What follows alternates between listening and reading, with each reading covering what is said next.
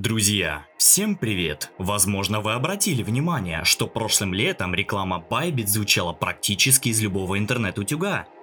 Биржа позиционирует себя как площадку для деривативной торговли, то есть ориентирована на опытных пользователей и трейдеров. Сегодня мы хотим внимательно изучить данную платформу и сделаем это, как всегда, через призму основателя и си и о компании. Ну а прежде чем начать, попрошу вас поставить лайк под видео и подписаться на этот канал. Нам очень важно понять, какие темы для роликов вам интересны. Кстати, в Телеграме мы регулярно ведем канал с новостями и общим анализом рынка. Здесь мы пишем только о событиях, которые считаем важными. Ссылка будет в описании под роликом.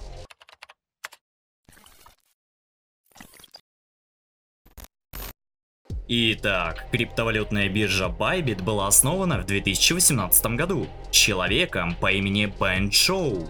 В одном из своих интервью он сказал, что вдохновлялся учредителем Binance, которого мы знаем по псевдониму си зет. Интересно, когда личность Бен Зhou станет более популярной, будут ли его называть би зет? А может, через пять лет мы увидим новую криптознаменитость по имени эй зет? Так вот, наш главный герой родился в Китае, о его раннем детстве известно немного. Например, Бен отзывался о своих родителях очень тепло и считает, что именно они воспитали в нем дисциплину. Известно, что в одиннадцать лет Зhou отправился учиться в школу Новой Зеландии.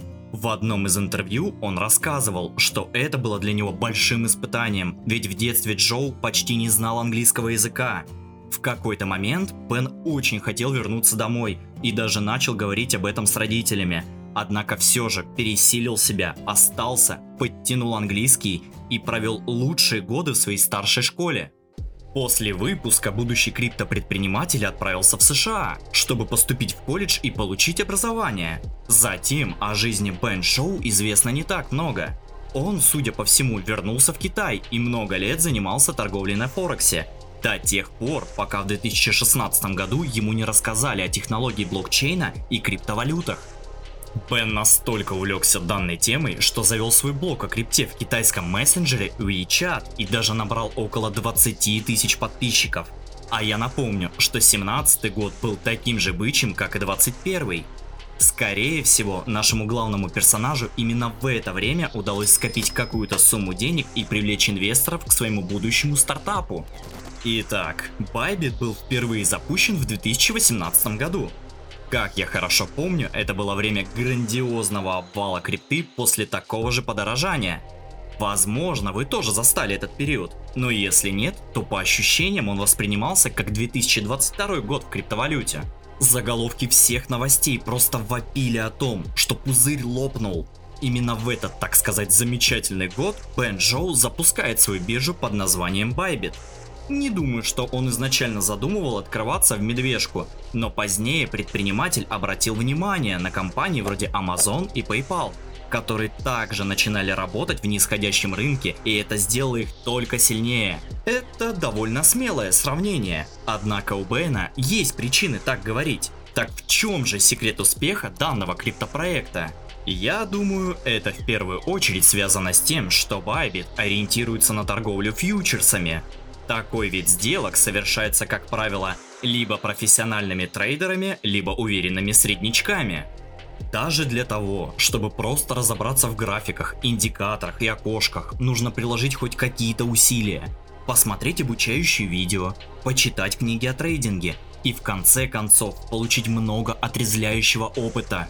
Именно поэтому в случае Bybit это не такая уж и плохая идея. Заходить на рынок в медвежьем цикле, когда в крипте остаются только продвинутые пользователи. Вероятно, именно поэтому мы видели такое большое количество рекламы в две тысячи двадцать втором году. Интересно, что сам Бен Зhou не торгует на фьючерсах и утверждает, что он слишком импульсивен для такого вида торговли. Сапожник, как говорится, без сапог. Ну хотя бы в своих интервью он заявляет, что старается изучать потребности трейдеров и их образ жизни. В принципе, я в это охотно верю, потому что у Bybit действительно хороший клиентоориентированный маркетинг. Также Бен Зhou заявил, что хочет сохранить биржу доступной для русских пользователей. Конечно, они будут блокировать всех подсанкционных юзернеймов, но продолжат оказывать услуги для простых работяг, вроде нас с вами.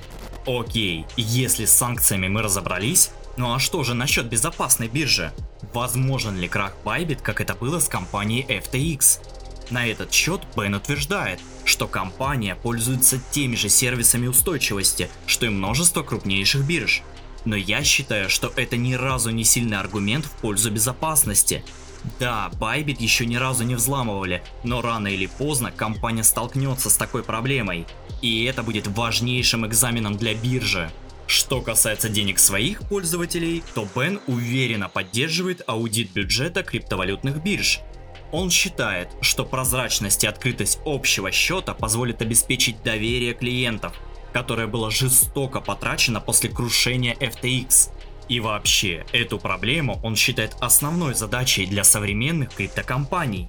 Кстати, интересный факт. Бен Зhou полагает, что на восстановление рынка после падения эф ти экс уйдет от одного до трёх месяцев, а затем криптовалюта наконец начнет выходить из медвежьего цикла.